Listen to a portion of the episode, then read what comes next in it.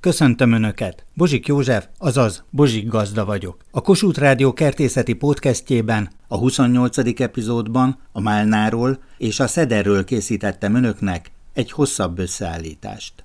Engem a fán növő édes szeder érdekel, ami lehet, hogy nem is szeder, hanem eper. Nem szeretném összekeverni ebben a nagyon savanyú, hatalmas fekete szederrel, amit manapság lehet dobozokban kapni.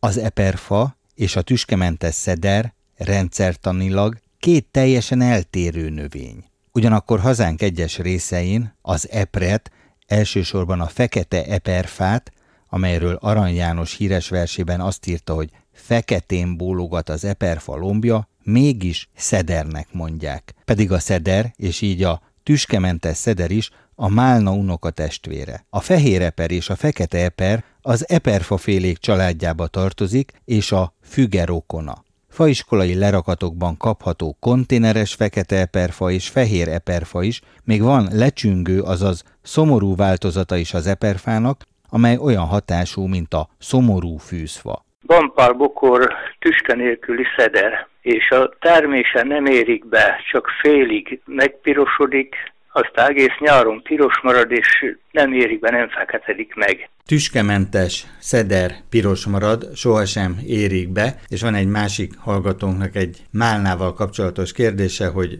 a fele piros lesz, fele beérik, a fele pedig zöld marad, nem érik be. Mi lehet ennek az oka? Hát, mint növényvédős, a másodikra tudok talán kapásból, fejből is gyorsabban válaszolni. Zsigó György, a Magyar Növényorvosi Kamara Budapesti alelnöke. Mert van egy szeder gubacsatka nevű kártevőnk, ami pontosan ezt a tünetet tudja okozni mánán és szedren is. Félig érett, félig zöld. Félig érett, félig zöld, tehát ez az érdekes tünetet a rügypikkeik alatt áttelelő atka tudja kiváltani, amelyik tavasszal kijön, és a téli lemosással tudunk kellene védekezni, a szokásos olajos kénes készítményekkel, illetve virágzás és gyümölcsérés között még egy atkölőszerrel oda csaphatunk neki, meg kell nézni, hogy mik engedélyezettek. Most már nem tudjuk ezeket a készítményeket használni, arról nem is beszélve, hogy például 28 napos várakozási idejűek is vannak köztük, és már elbújtak a terméseknél ezek a kártevők. Az a nehezebb kérdés, hogy miért nem érik be. A szeder a szeder. Miért maradt piros? Miért maradt piros? Hát itt már nem is kártevőre, nem is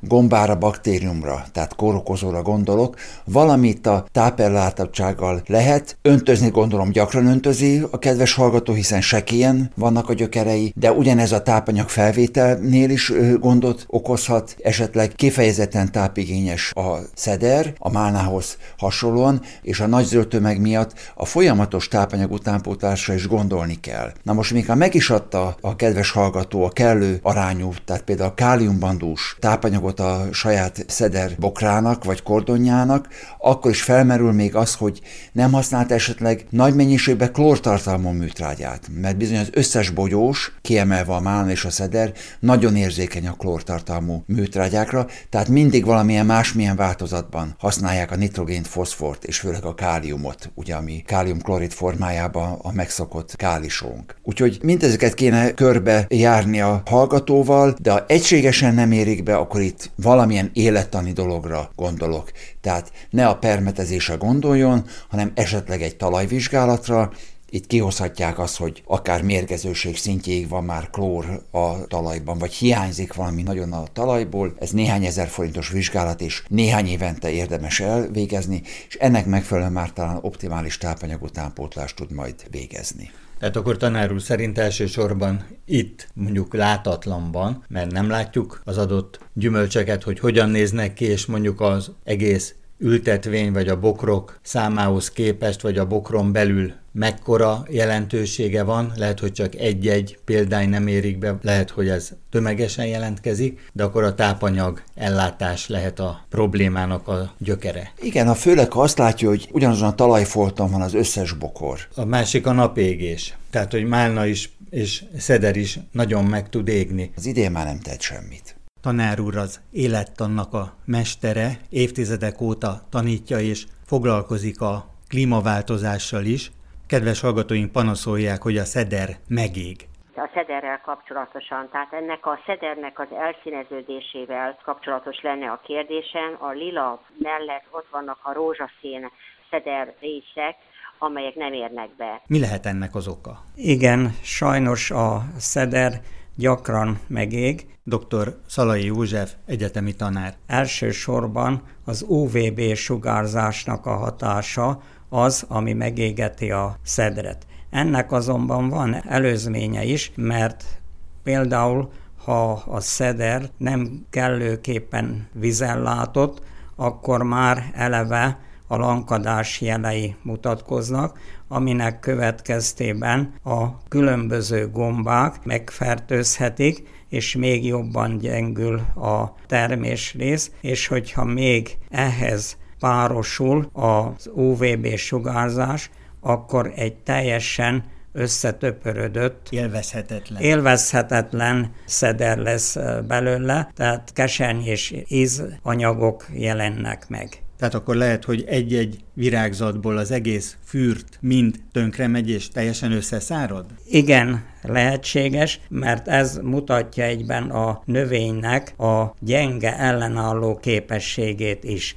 Mert ott, ahol a növény jól ellátott például vízzel és tápionokkal, akkor ott ez a kondíció javulás az sokkal erőteljesebb, mint például, ahol ezek a kellékek hiányoznak. Tanár úr említette egy szót, tápionok. A tápionok azt jelentik, hogy a növények mindig ion formában veszik fel, például a nitrogént, a foszfort, a káliumot, a magnéziumot, a kalciumot, tehát egy ilyen vegyület formájába. Kedves hallgatóinknak mit ajánlhatunk? Mindenek előtt meg kell előzni, hogy ez a jelenség ne legyen, mivel a szeder káliumigényes, már ősszel be kell juttatni a talajba a káliumot, akár káliumklorid vagy káliumszulfát formájába, hogy a növények már mire a termés érés kezdődik, bőséggel el legyen a termés káliummal látva. Ausztráliában már évtizedekkel ezelőtt például zöld színű raselhálóval árnyékolták a töveket. Tanár úr ezt ajánlja? Igen, ajánlom. Én magam is láttam kint Ausztráliában, ezeket az ültetvényeket, mert ott egészen magas az UVB sugárzás, és mindenképpen ajánlják ezeket a hálókat.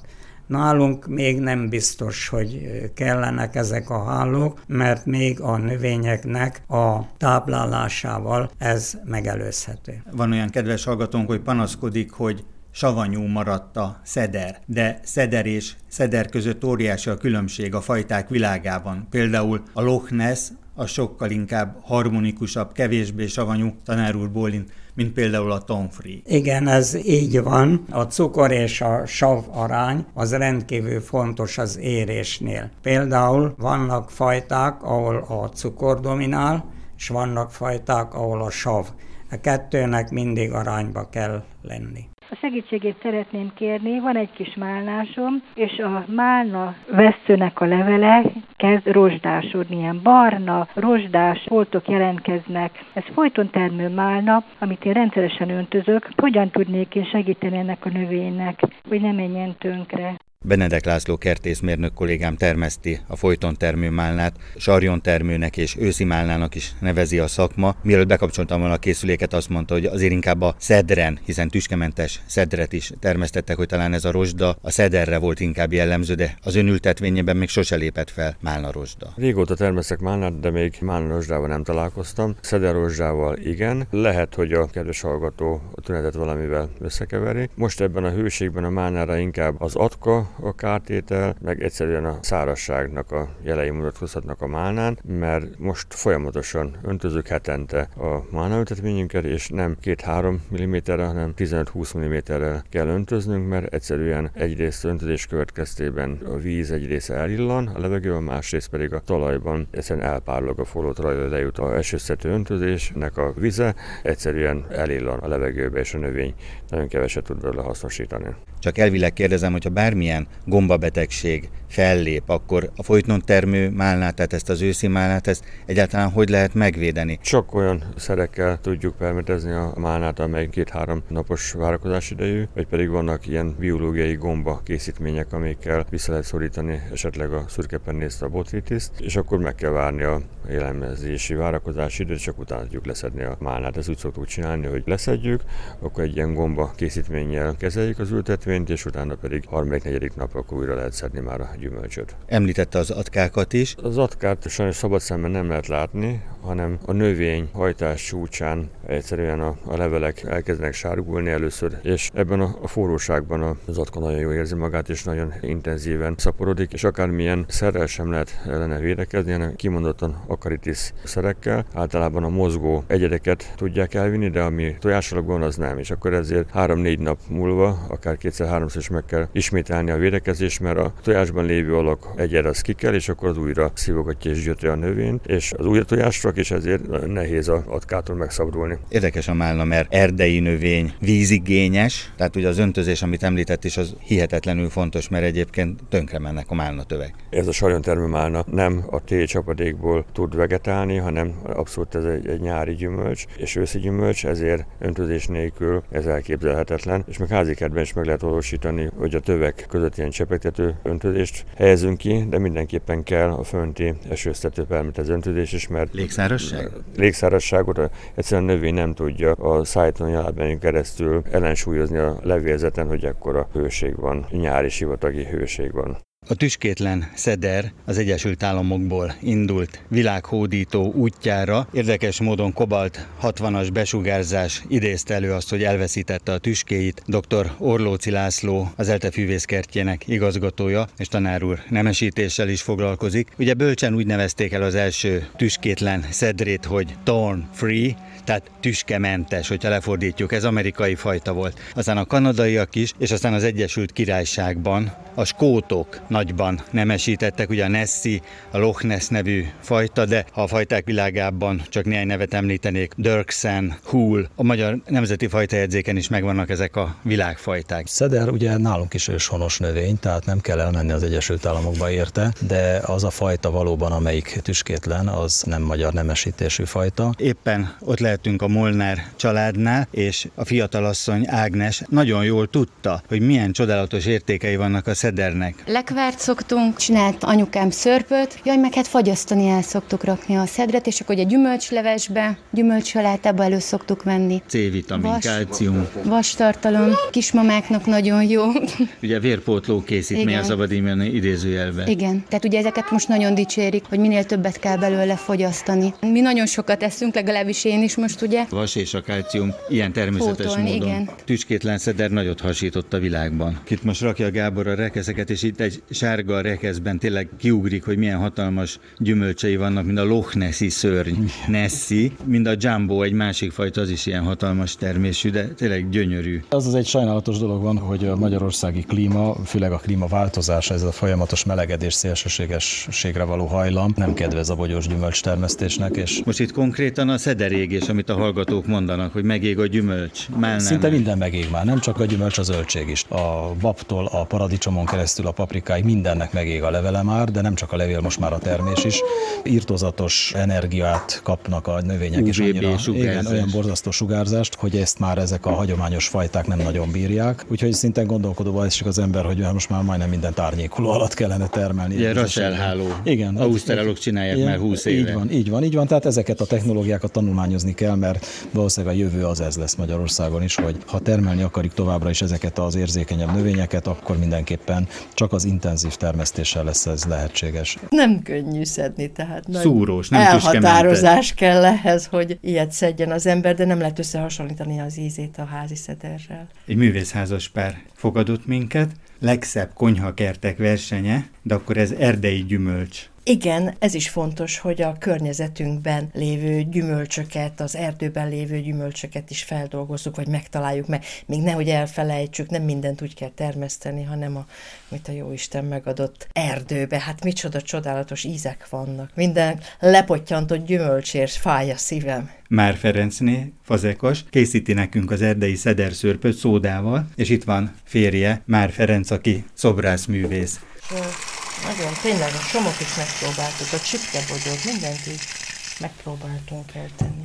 Szederszörp. Hogyan készül? Biztos vannak rá receptek, mindig megnézek az ősi receptes könyvemet, és akkor a hasamra ütök, és körülbelül, tehát olyan körülbelül egy kilóhoz egy liter víz, összecsuszpájzolja az ember, aztán tűzacskóba rakja, lecsöpögteti. Ezt mindig meg kellene várni, hogy szép lassan lecsöpögjön, de erre nekem sosincs időm, úgyhogy azonnal így kinyomkodom, és aztán ahhoz rakok valamennyi cukrot, azt már nem tudom. Csodálatos finom, most kóstolhattam, és ez igazi erdei Ez szeder. igazi erdei szeder, és minden hajnalba, tehát ez a túra, hogy 5 órakor menni sportfelszerelésbe, farmer ruhába, bőrt, kesztyűbe. Ezért mondta azt, hogy élete kockáztatásával? Hát igen, nem annyira könnyű, mert a farmeron is keresztül összekarmolja a kezem, lábam, vérzett a kezem is. Egy fazekas mesternek azért vigyázni kell a kezére, ugye? Hát igen, annyira. És akkor ilyen páncélkesztyűben kell szedni? Hát nem bőrkesztyűbe, és a másik bőrről meg le van húzva, mert hogyha túlságosan kesztyűbe vagyunk, akkor meg nem elérhető, tehát akkor annyira potyog, mert ugye csak az érett gyümölcsöket szedjük le, akkor meg nem tudom megfogni, úgyhogy a bőrkesztyűnek a végét le kell vágni, hogy meg tudjam fogni rendesen a szedret. Nagyon szépen köszönöm, hogy megkóstolhattam, mert tényleg Ugye a tüskementes szedrek világa, Tom Free, Loch Ness, Jumbo, ugye skót és amerikai fajták, és ugye itt a magyar ősi érték itt az erdőben, Csákberény határában. Csodálatos, hát ez nem is tudom, hogy más miért nem szedi, hát annyit hagytam még nekik. Hát lehet, hogy azért, mert tüskés, és azért tényleg ez nagyon... Ja, hát igen, lehet. Én már nagyon ügyesen kitaláltam, el is mondom, hogy hogyan kell. Farmerbe kell öltözni, bőrkesztyűbe, a bőrkesztyű végét levágni, majd egy lópokrócot még még rádobni a szederre, mikor már lentről leszettem, akkor lópokróc, és még föntről is le lehet szedni. A málnák világában két hatalmas fajtakör van. A folyton termő, ezt idézőjelben mondom, mert nem ez a hivatalos megnevezése, Orlóci László tanár úr Bólint is. Sarjon termő, őszi málna? Botanikailag úgy tartjuk, hogy a málna az egy félcserje növény, tehát a cserje és az évelő között van valahol. Azt szoktuk mondani, hogy a málna mindig sarjadzik, ugye egy úgynevezett cserjetalból sarjadzik föl, és ez a sarjadzása ez úgy szokott történni, hogy első évben hoz egy hosszú nagy sarjat, és a következő évben ezen a sarjon rövid szártagú kis rövid hajtásokat fejleszt, amelyen aztán a virágozatok kialakulnak, és ott hozza a termését. Ez a klasszikus málna, vagy a klasszikus két éves málna, mert harmadik évben már ezt nem szoktuk megtartani, mert hogy a félcserés úgy viselkedik, hogy ezeket a két éves letermet, levirágzott ágait, hajtásait, ezeket már elveszíti, visszanöveszti, elszárítja, tehát nem, nem ez a tartós, mindig többől újul, mint egy év elő. Azonban a málnának van egy olyan köre, vagy legalábbis a málna féléknek van egy olyan köre fajtáknál is, de fajoknál is, amely inkább viselkedik évelőként, mint félcserjeként, és ez amelyik ívelő málnának is nevezhető lenne, az úgy viselkedik, hogy első évben, amikor a tőből a cserjét talpából kihajt, akkor az a hajtás be is rakódik, van rá ideje, be is rakódik virággal, sőt meg is érleli rajta a termést, ezt azért is nevezzük őszi málnának, mert ez a málna ez ősszel is nem nyáron érik. Málna fajta, ami folyton érő, még most is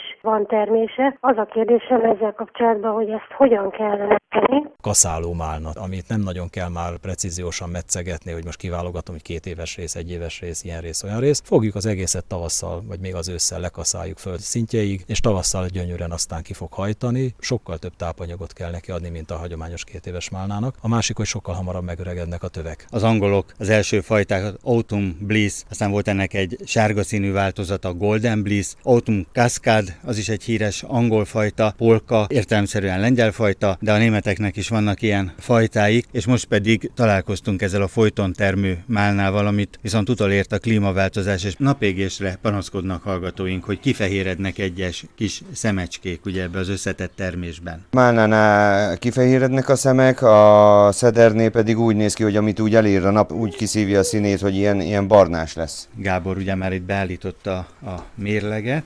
Gyönyörűek ezek. Az ízre megyünk rá, és ugye súlya is annak van jobb. Apummal uh, ilyen köbméteres tartályba két-három ezer liter vizeket szoktunk kivinni, ilyen két-három naponta. Mit szokott, mint háziasszony, mit javasolnak kedves hallgatóinknak? Hogyan dolgozzák fel ezeket hát a csodás értékeket? Lekvárt lehet, szörpöt lehet, még pálinkát is lehet. Hidegen tegyük el, ugye? Igen, hidegen, hát így a legtermészetesebb és a legegészségesebb. Így van. Volt egy ilyen régi recept, egy kiló gyümölcs, egy kiló cukor. Az egy kicsit Sok. édes, 80 deka cukoruntig elég. Vizet tegyünk-e hozzá? Persze kell. Megjött Molnár úr. Hát úgy szoktuk csinálni, hogy ledaráljuk, és akkor ott hagyjuk egy két-három napig állni, akkor kipréseljük, ilyen szőlőprésbe, ilyen kicsibe kipréseljük, és akkor utána a megfelelő mennyiségű cukor hozzáadásával ízesítsük. Lekvárt azt szoktak készíteni, vagy Le- ez nem divat? Lekvárt szoktunk, szoktunk, mindenből. És kimagozzák? Mindenből. Például mondjuk a málna lekvárnak hát van... Passzírozzuk, alpasszírozó, passzírozzuk. Egy lábasban meg van budjantva, egy kicsit így meg van rottyantva, összerottyantva, utána halpasszírozón lepasszírozzuk, hát különböző lukak vannak a szűrőbe, és akkor lepasszírozzuk, hogy minél kevesebb mag kerüljön bele. Hát én befőzött cukorral szoktam általában, abba semmi más nem kell. Hal passzírozó, az a kulcs Ez a tekerős, ez a tekerős. Van más megoldás is, valami ilyen zsákba csöpögtettük. Igen, hogy ne kerüljön bele a rost, mert Igen, akkor tud hát erjedni. ne kerüljön bele,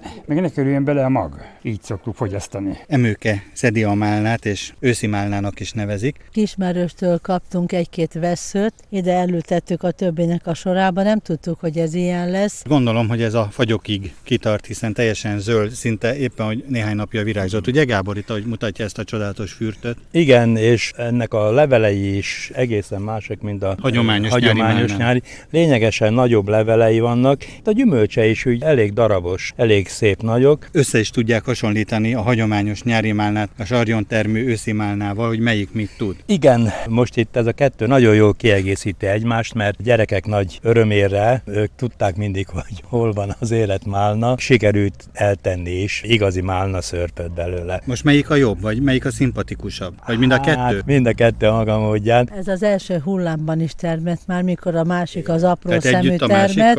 Avval is igen, de most sokkal több van rajta. Tehát akkor is hozott kevesebbet kóstolónak, de most többet hoz. Kóstolhattam finom málna szörpöt, mielőtt kijöttünk volna a málnásba, az melyikből készítettem őke? A korábbiból ez finom, szebb, nagy szemű, tehát mutatósabb gyümölcs, az apróbb szemű, de illatosabb. Kedves hallgatóink, van egy éjjel-nappal működő üzenetrögzítés.